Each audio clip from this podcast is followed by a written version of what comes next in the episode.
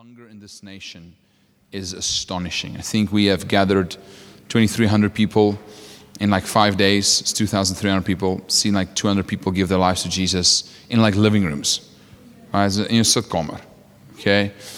And there's something about the hunger that is happening in South Africa that is phenomenal. And I want to invite you guys, if you're here in the room and you don't have hope for the nation, just stick here a little bit longer. It, will rub off, I promise you. We're not running anywhere. We have people from 16 nations. We speak 11 different languages that are part of our community. And people move here not because they had no other options. People move to South Africa because God still has a dream for this nation. And we get to participate in it. And a discipline that South Africans need to have is the discipline of the mind to think escape is the answer. Escape is not the answer, you are.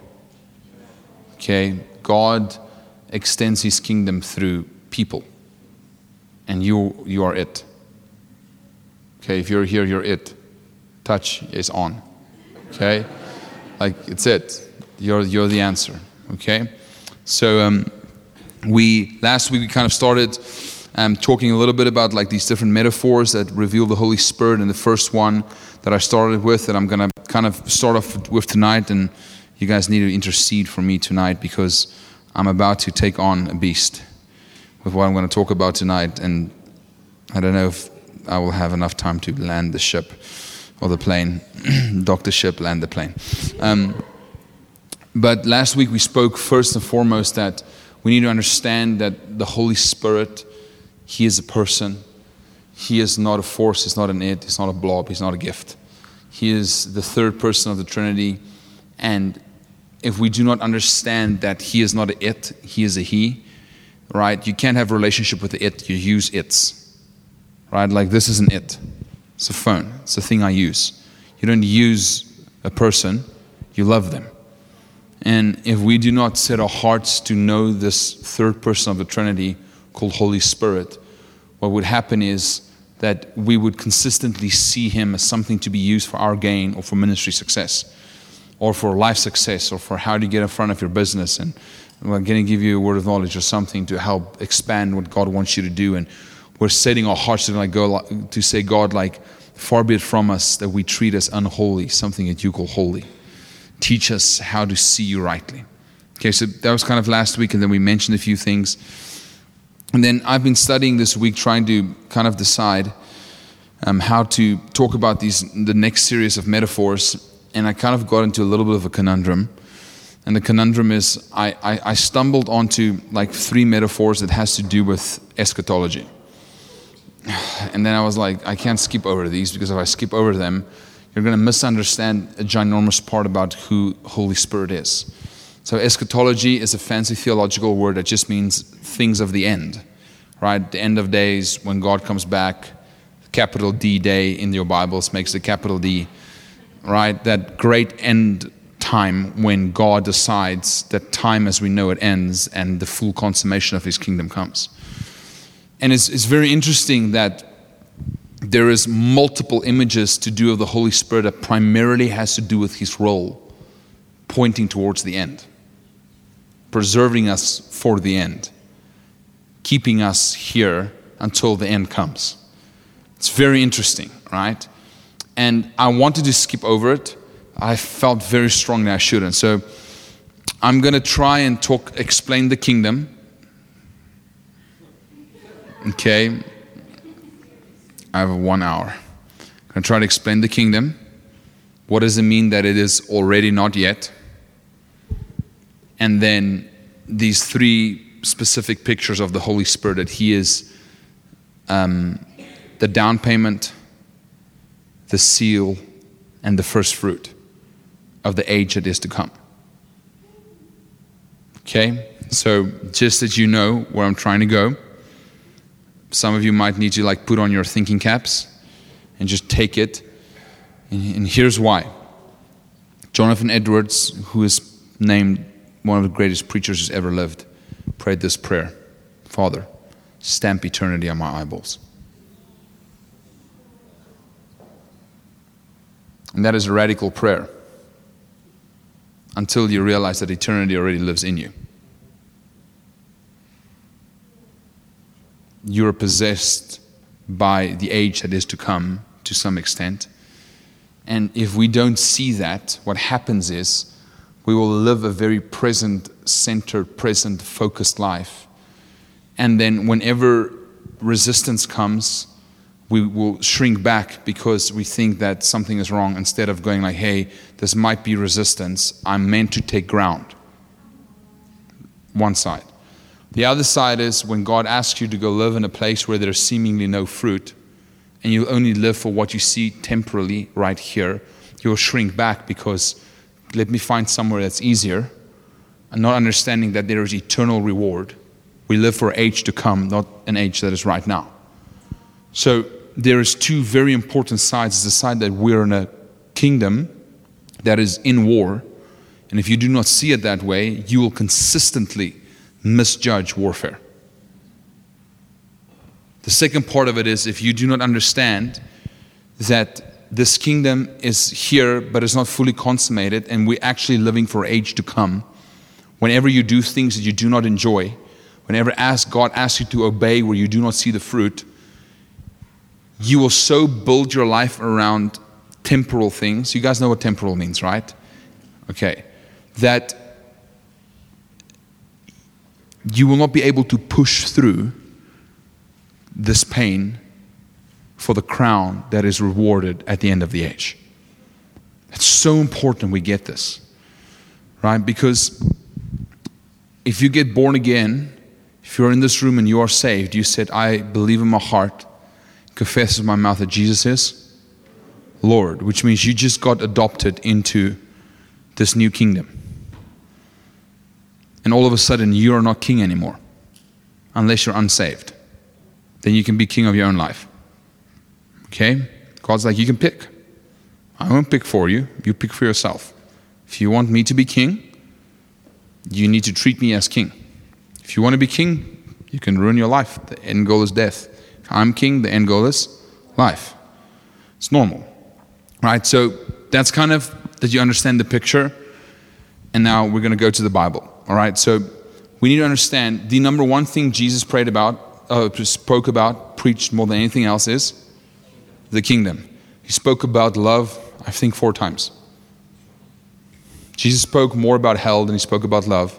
He spoke 10 times more about money than he spoke about love. Right? Jesus had a very, very clear aim. He's saying, I'm coming and I'm bringing the message that the kingdom is here in him and it is yet to come in its fullness. Right? So where would Jesus get kingdom language from? Right? And we're probably going to have Rebecca one day come and teach us about the inter- intertestamental period. I'm just quickly going to scan quickly through Daniel 7.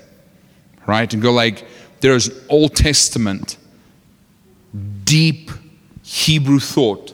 When Jesus, a Jewish man, stepped on the scene, he was using language that everybody in his environment completely knew what he meant.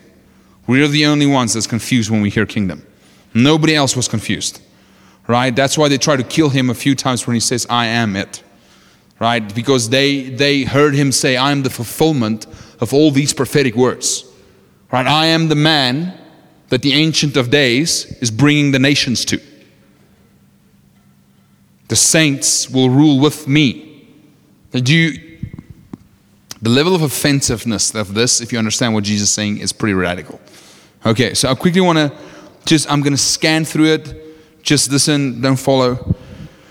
You can if you want to follow Daniel 7, verse 9. As I looked, thrones were set in place, and the Ancient of Days, capital A, capital D, took his seat. His clothing was white as wool, uh, was white as snow. His hair was white like the wool. His throne was flaming with fire, and his wheels were all ablaze. A river of fire was flowing, coming out before him.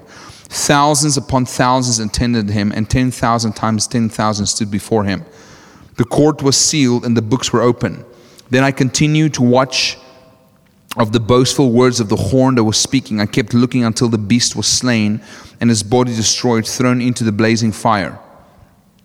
The other beast has been stripped of their authority, but they were allowed to live for a period of time. They're allowed to live for a period of time. In my vision at night, I looked, and there before me was one like the Son of Man, coming with clouds of the heavens. He approached the Ancient of Days, and he was led into his presence. He was given authority, glory, and sovereign power. All people and nations and men of every language worshipped him. His dominion was an everlasting dominion that will not pass away, and his kingdom was one that will never be destroyed. Okay? So now Jesus comes on the scene, says the kingdom is at hand. How people are going like, what? What do you mean the kingdom is at hand? And then he goes like, dead people wake up, blind people see, deaf people hear. Just look. All of the works of Satan are bowing to one man. The kingdom, the king's dominion, the king's leadership clearly is manifested in this man.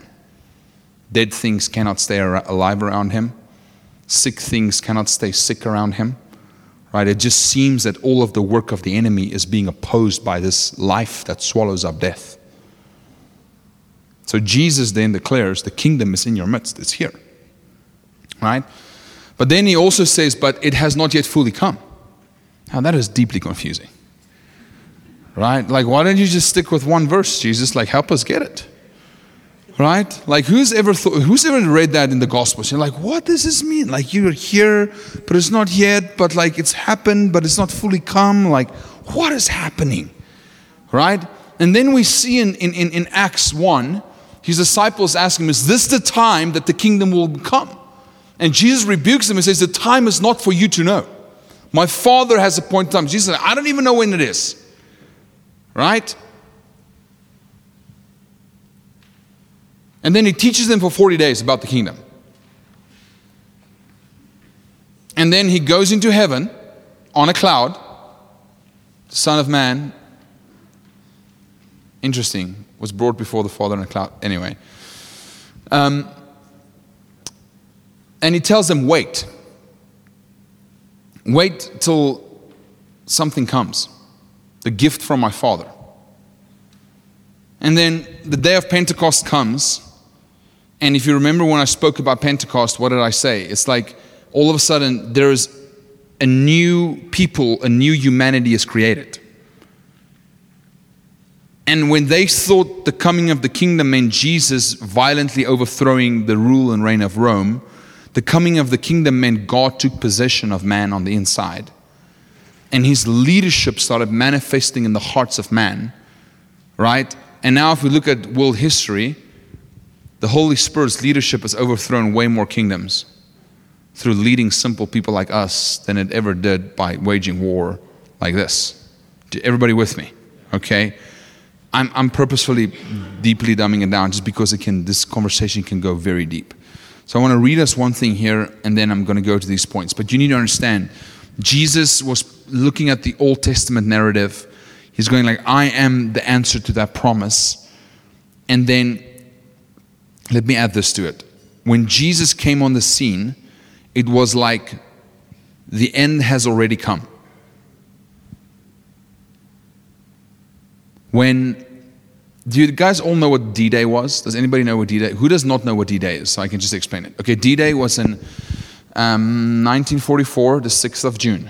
Am I right? 6th of June 1944 It's when the Allies attacked France and they landed all these armies so that they can invade Germany and win the Nazis. But it took them another year and a bit before they won the war.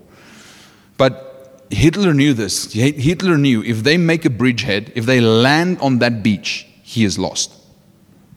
Because he cannot withhold the weight of all of the world's military. He made Europe like a fortress. And so when Jesus came and he died and he rose from the dead, it was like he created a beachhead. Right? He, he already won. Everybody knew he, Germany is done. Right? But they have not yet been conquered. So then, when Jesus died and rose and he gave his spirit, right, to live in us, he made like a beachhead he has overcome the enemy, and we all know that death has been won, right? But the full victory has not yet happened. And the way that the full victory happens throughout the ages is generations of people decide more and more to submit to the king's leadership in the kingdom. And the way that we live our life overcomes sickness, it overcomes death. If you want to be very physical in that, there is more people not dying from diseases than ever has stayed alive. There's more women rights than there's ever been. There is more privilege to most people on earth like, poverty has decreased in the last 50 years more than the last 2,000 years combined. It is radical what has happened over the last couple of years. Now, there is a side to science in this, but I fully believe it's a side of the kingdom. What does it say? To the increase of his government, there will be no end. Injustice, poverty, sickness, all those things are a sign of, the, of Satan's leadership. And I believe that these are little trickles that we're seeing of God's hand in nations. And He's going like, hey, I am building things through my people. But the reality is this not every person we pray for gets healed, do they?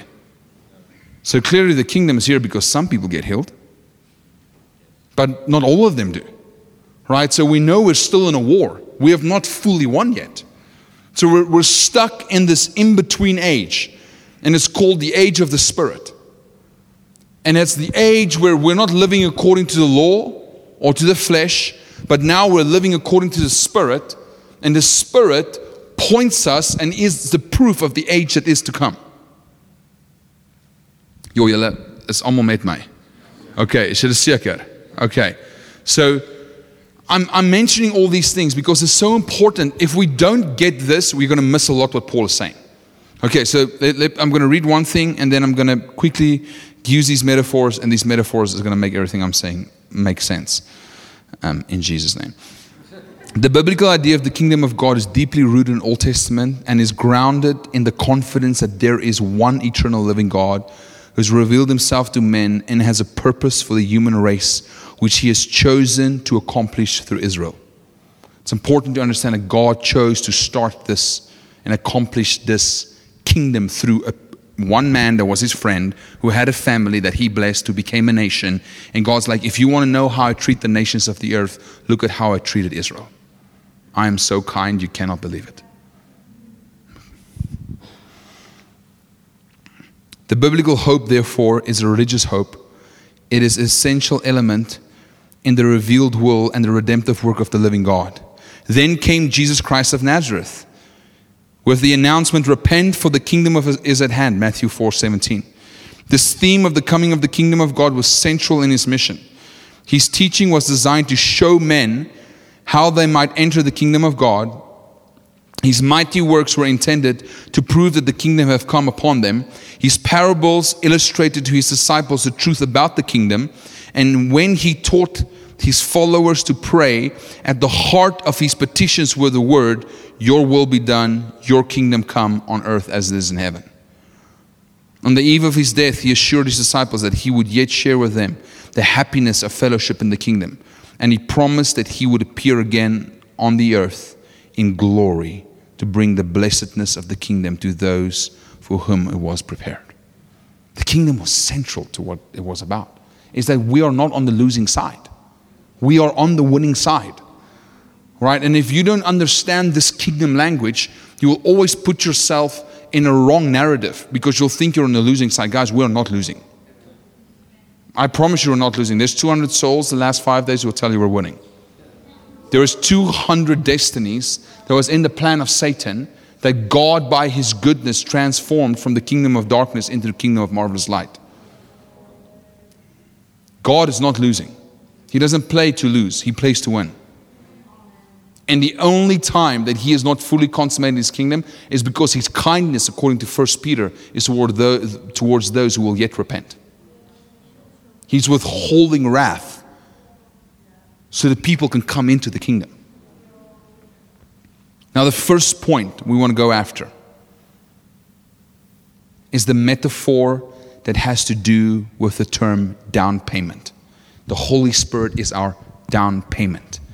Now, the word in Greek, and this is the only time I'm going to use Greek, is the word arrabon. Okay? It is a very interesting word, and is used only by Paul, and he uses it three times. I'm going to read you these three verses. Okay, in 2 Corinthians 1:22, he says that God has given us the arrabon of the Holy Spirit in our hearts. In 2 Corinthians 5 5, again, he talks about the arrabon of the Holy Spirit. So it's strange that he uses this word down payment.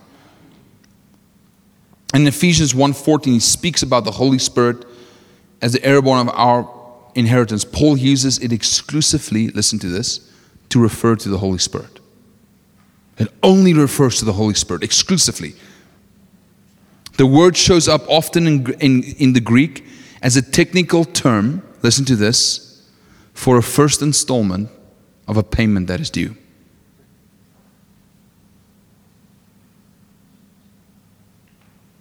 As such, it both establishes the contractual obligation and it guarantees its fulfillment. When Jesus says, Wait for the gift of the Father, and the Holy Spirit comes, and He is the foretaste, the first installment of the promise that is yet to come. It, what it speaks about is that when we are possessed by the Holy Spirit, this down payment is the proof of the age that is to come. The indwelling of the Spirit is the proof that I'm not made for this age. This yearning for eternity, this hunger for eternity, is the Spirit pointing there is an age that is yet to come.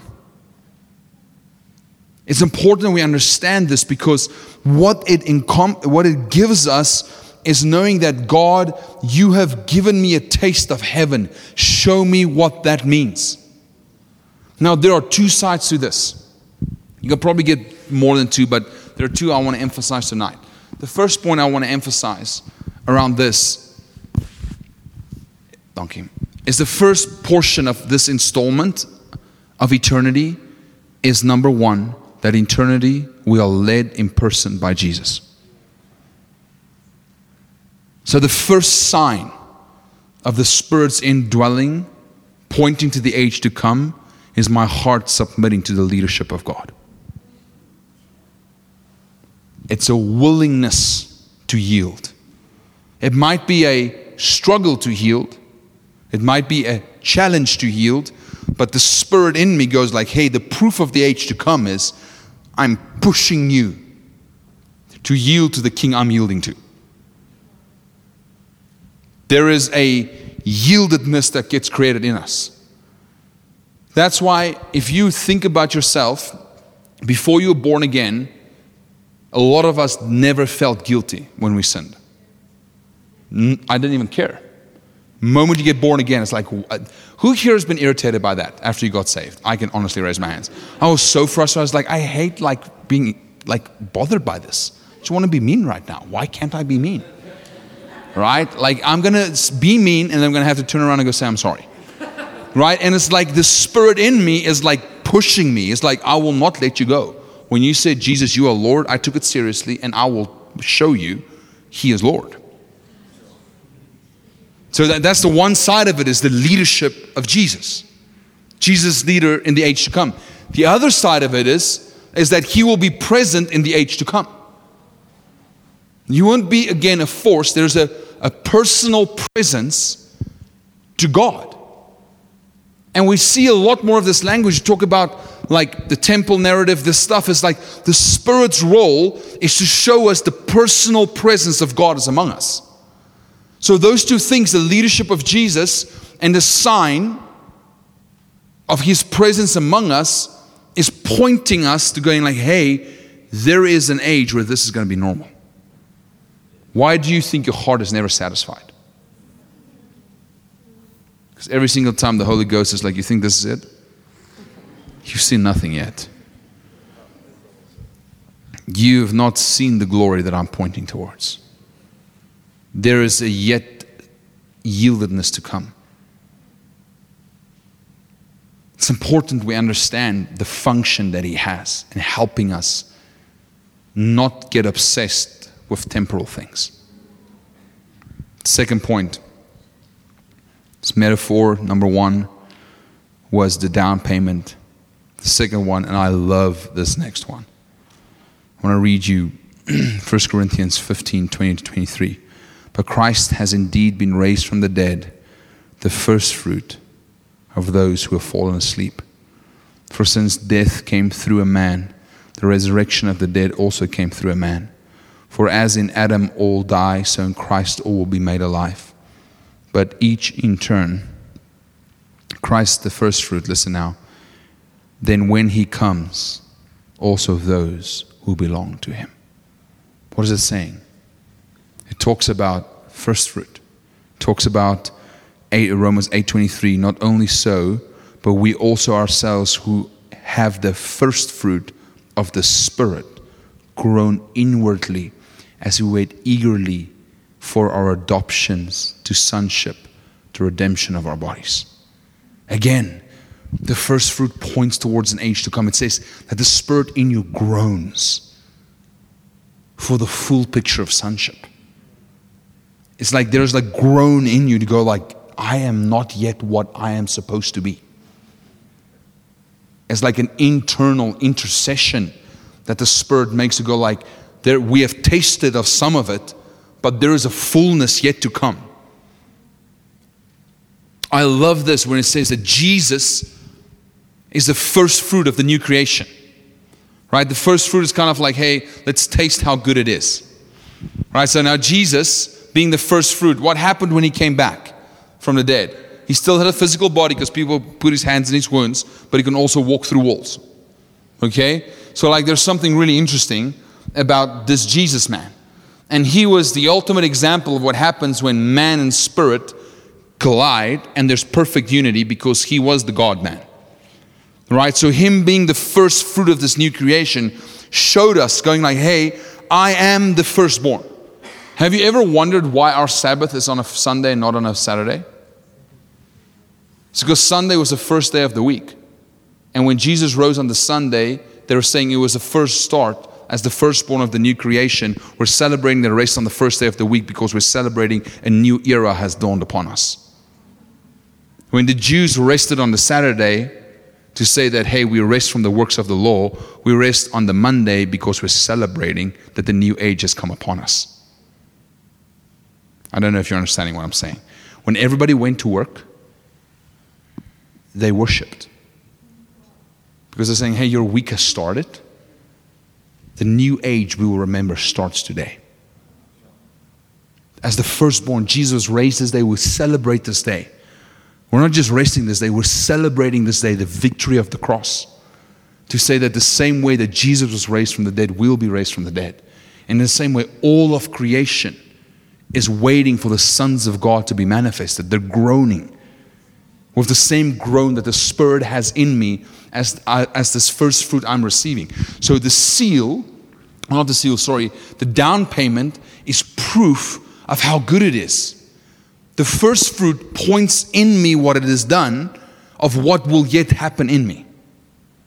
It's so important we get this because this language helps us understand that we don't have to be disillusioned when everything is not in perfection in this age that the warfare that we have in this kingdom is submitting to his leadership in the midst of injustice, in the midst of pain, in the midst of things going wrong. He's saying, hey, the spirit in you is still groaning, it's interceding, what? For the whole consummation of the kingdom. So that, that, that, that thing in you that goes like, this is not right, that is not anger, right? It's not being angry that it's not right. It is like you feel a spirit driven intercession. God, this needs to change. That is a part of the role of the Holy Spirit to cry out, change things, Lord. It points to an age that is to come. The last point I want to just discuss on this specific one, and then I'm going to help us wrap it up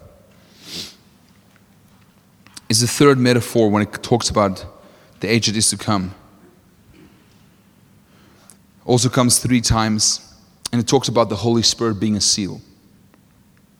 Ephesians 1 13 says, Ephesians 1 verse 13 says, And you were also included in Christ when you heard the message of truth, the gospel of your salvation. When you believed, you were marked in Him with a seal, the promised Holy Spirit. God said, You're mine. How do I know, Lord? I give you myself. The proof of the authenticity is himself. Ephesians 4:30 And do not grieve the Holy Spirit of God with whom you were sealed for what? The day of redemption, pointing towards the future. Right? It says you were given the Spirit of God because He has been given to you as a marker that you are the real deal. That's why I'm telling. That's why when somebody says, "How do I know I'm saved?" I said, "If you don't know if you're saved, you're not saved." Because the Spirit in you, Romans 8, cries out, "Abba." There's something in you that cries out, "Father."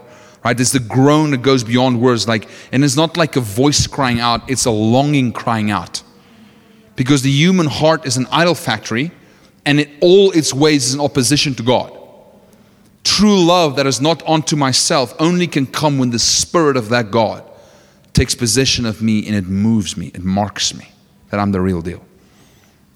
The last point in this is 2 Corinthians 1 21 and 22. It says, But now it is God who, marked, who makes us both, uh, makes us and you stand firm in Christ. Listen to this. He anointed us, set his seal of ownership on us, and put his spirit in our hearts as a deposit, guaranteeing what is to come all three of those things in one sentence. The Holy Spirit is proof that we are His possession. And He gives us, pointing to us, the goodness of the age that is to come. Now, I'm, tell, I'm asking you tonight is your fellowship with God so good that it proves heaven to you?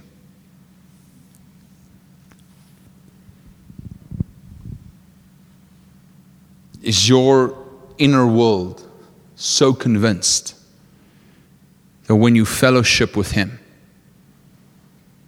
your first thought is, Heaven must be real. I can't wait. Wow. If He does this in me, good Lord, what's going to happen when He does it with all the world? If I have to be honest with you guys in my own personal life, the longer I follow the Lord, this month, next, next week, Saturday will be 10 years. Right? The longer that I follow the Lord, the more convinced I am about His leadership. Because I'm like, man, like my heart has like changed. And like in the beginning, it's like I don't do drugs anymore. And like now it becomes like the tiniest little things. I was like, you are just not leaving me. You're like poking this thing. I was like, Lord, like, it's not a big deal. Okay, it is. You say it is, it is. I'm yielding. Right? And, and, and, it's, and it's as if the longer we walk with Him, the vision of the good life becomes more and more of a king's leadership in my life. But it's this weird tension between I'm convinced you're good and why am I not seeing it all in this life? If you do not understand the Spirit's role in comforting you, that we are not yet in the fullness of the kingdom, you'll stop contending for the supernatural because you'll be disillusioned with disappointment. If you, don't understand this already, not yet, and you do not have full healing in your body, I've had like hip surgery, foot surgery, knee surgery, nose surgery, four shoulder surgeries, like hurt so many things in my body. If I do not understand that the kingdom has come, but is yet to be consummated in its fullness, I will be offended by God when people get healed that I pray for and I don't. My question will become God, did I do something wrong? Instead of understanding that I live between the ages. And my life is in a war. And the enemy is raging to see if I will turn against God. If I will make theological excuses against his goodness, or would I yield to go like, Father, I will never accuse you. You are the Lord. And my spirit in me is groaning for the day that the fullness of the kingdom will come, where there's no pain, there's no tears, but I joyfully, arrogantly oppose the enemy that you cannot make me accuse him. You cannot make me turn against him. You cannot make me say stuff like, well, maybe God doesn't want to heal. No, He always wants to heal. I'm just in between the ages. And there's a war, and I don't understand fully how this works. But I will not turn against Him. You cannot make me say stuff like, well, maybe God chose some people to go to hell. I, I can't. The word says too many times He wishes that all will be saved. But this war I'm seeing raging in my friend is because we're between two ages. But I can stand in the gap in intercession because the spirit in me is groaning. It says it makes intercession when we don't know what to pray. Because why? It sees it, it can see what's happening. And this evening, what I'm talking about and what I'm bringing is, is, is it's kind of like a, it's not a downer, right? But it's not like a, a hype sermon. It's more to do with like we need to understand the great arc of time and understand that, praise the Lord, we are not in the era of the law. Hallelujah. Right? Frick. I love me some bacon. Goodness. Right? I love me some bacon. And, and another reason I'm really happy I'm not in the era of the law is that the law was powerless to change anything. And I needed a lot of changing. Praise God, He gave us His Spirit. We're not in the era of the law, we're now in the age of the Spirit. And I'm so thankful that my heart gets to yield to this Lord and that He brings life as I yield to His leadership. And I can build a little kingdom by yielding, and it can hopefully my life, wherever I go, can look a little bit like let it be on earth as it is in heaven. Right? That, that's the dream, right? Lord, may you look at Gabe's life and go like, man, Gabe, you took that prayer seriously. You actually did it. You didn't just pray it. Wow. You so submitted to my leadership that actually things changed where you went. Wow. But now I'm gonna I'm gonna push because the spirit in me is seeing, and I'm gonna run into why did that person they not get out of the wheelchair? I'm gonna go, God, I don't I don't get it. I don't get it. Like you say on earth as it is in heaven, there's no lame people in heaven. There's no corruption in heaven. I want to get against corruption. There's no homelessness in heaven. There's no prostitutes in heaven. God, why is there a war raging? I don't get it right? But if we think that this age we're in is the final say, when we hit impossibility, right, we don't understand that there's an age yet to come. There's an era that is yet to come. And because we yield to the Spirit and we understand His role, He whispers in our hearts do not lose hope. Keep pushing, keep yielding, keep praying, keep seeking, keep fasting, keep knocking. Why? Because every cup will be rewarded. Every kind word will be rewarded. Every time I choose not to be offended, God goes like, I see that, thank you. And I believe, guys, tonight that some of us here might have been offended by God. I really feel tonight's message is to come against the fence. It might be when it comes to healing, it might be become, God, why didn't you come through yet? And I want to say that, like, wake up. We're in a war. It's not Disneyland. This is the front lines. Right? And the enemy has taken out so much of the church because he's taken our eyes off eternity.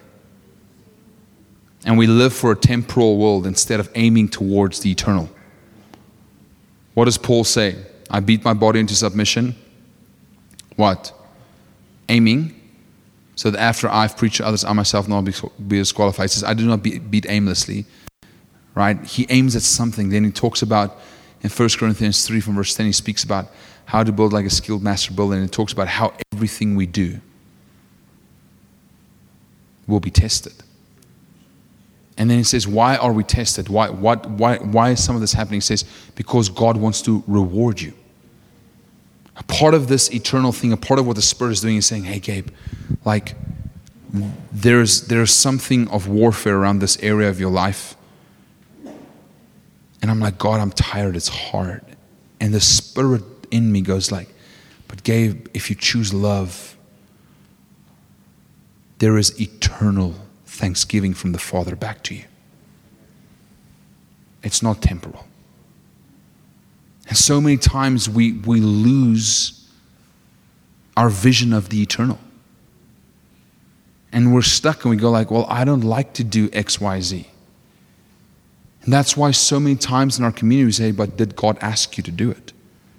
Yes, but I still don't like it. And I, then I don't have a next answer. It's like, okay, sorry. I know you thought you were going to be XYZ. I thought I was going to be a Springbok as well. Praise God, I'm not. I like my life way more. I thought I was going to be a lot of stuff.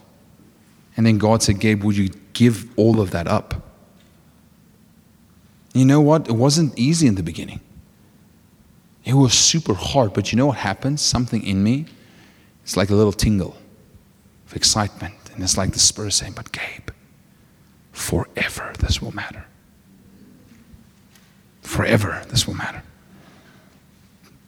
Turn the other cheek. Don't defend yourself. I want to defend myself. Don't. God, I want to defend. Don't. Okay. Lord, that hurt. Thanks, Gabe. You chose to let it be on earth as it is in heaven, really. But God, I, it still sucks. I don't, and He's like, I know, I'm sorry. I'll comfort you. There is an age to come where this will matter. Where, where, where you turning the cheek matters. Where you laying down your life matters. And whatever was whispered in this age will be declared in the one that is to come. And, and my heart in talking about this tonight is to give some of us hope that everything we gave up, everything we turned a cheek for, everything we said, Father, yes. He says, Hey, I have a very, very, very book, good bookkeeping system. And I love to repay how love was shown to me. Those eternal rewards is not us producing good things, it's our hearts responding to love It's when love says, hey, do this. And I go like, I love to do it. Jesus' heart, he goes like, thank you for loving me.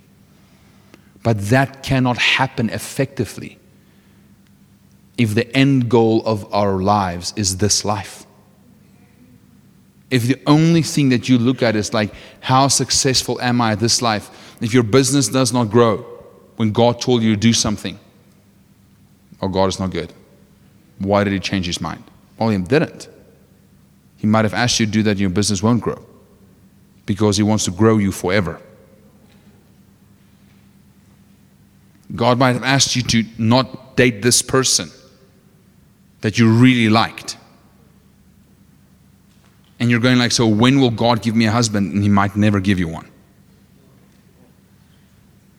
He might never give you a wife. It might never happen.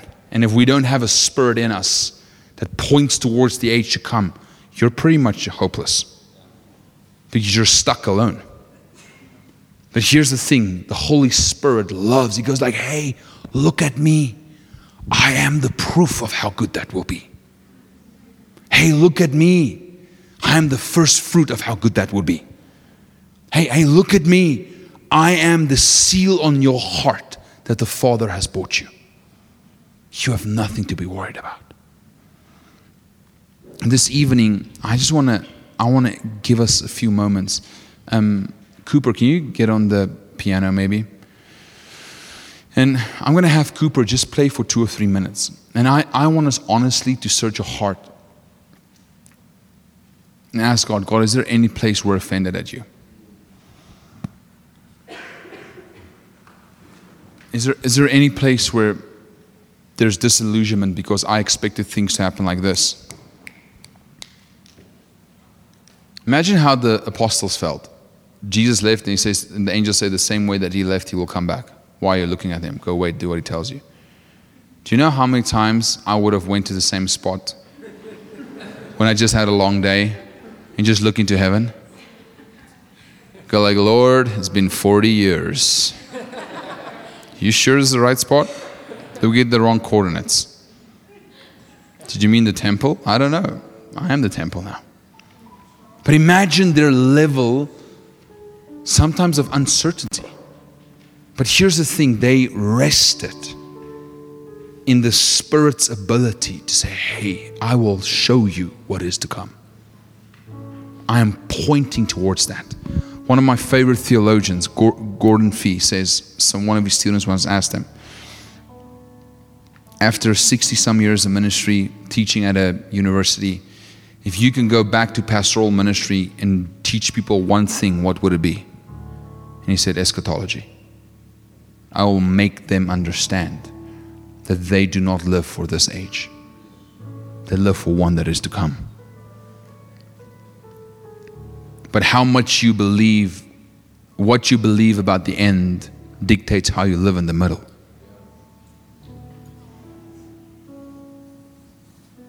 What you believe about the end dictates how you live in the middle. And God didn't leave us alone, He sent us a helper, a teacher, a comforter, a guide to go like in the midst of our current mess. I promise you, there's a time coming where the streets will be made of gold. There's a time coming when there will be no sun because the glory of the sun will be the light on all the earth. There's a time coming where there will be no tears. There will be no loneliness. There will be no mourning. There is a time that is yet to come. Just hold on. And if you would look at the war in Ukraine, poverty, load shedding, everything we can imagine, listen to me, it's important. It is not muster up your energy and don't be discouraged. It is yield to the gift of the Spirit and get vision of what is to come. Get vision of what is to come. With all of your getting, get vision. Ask Him, Show me, Father. Show me eternity. Let us be like Jonathan Edwards and stamp eternity in our eyeballs. Let nothing that we touch have temporal motive. Let we have eternal motive every day of our lives and teach us by your Spirit. What does that mean? This person's role is to help you to live the life of the future in the present.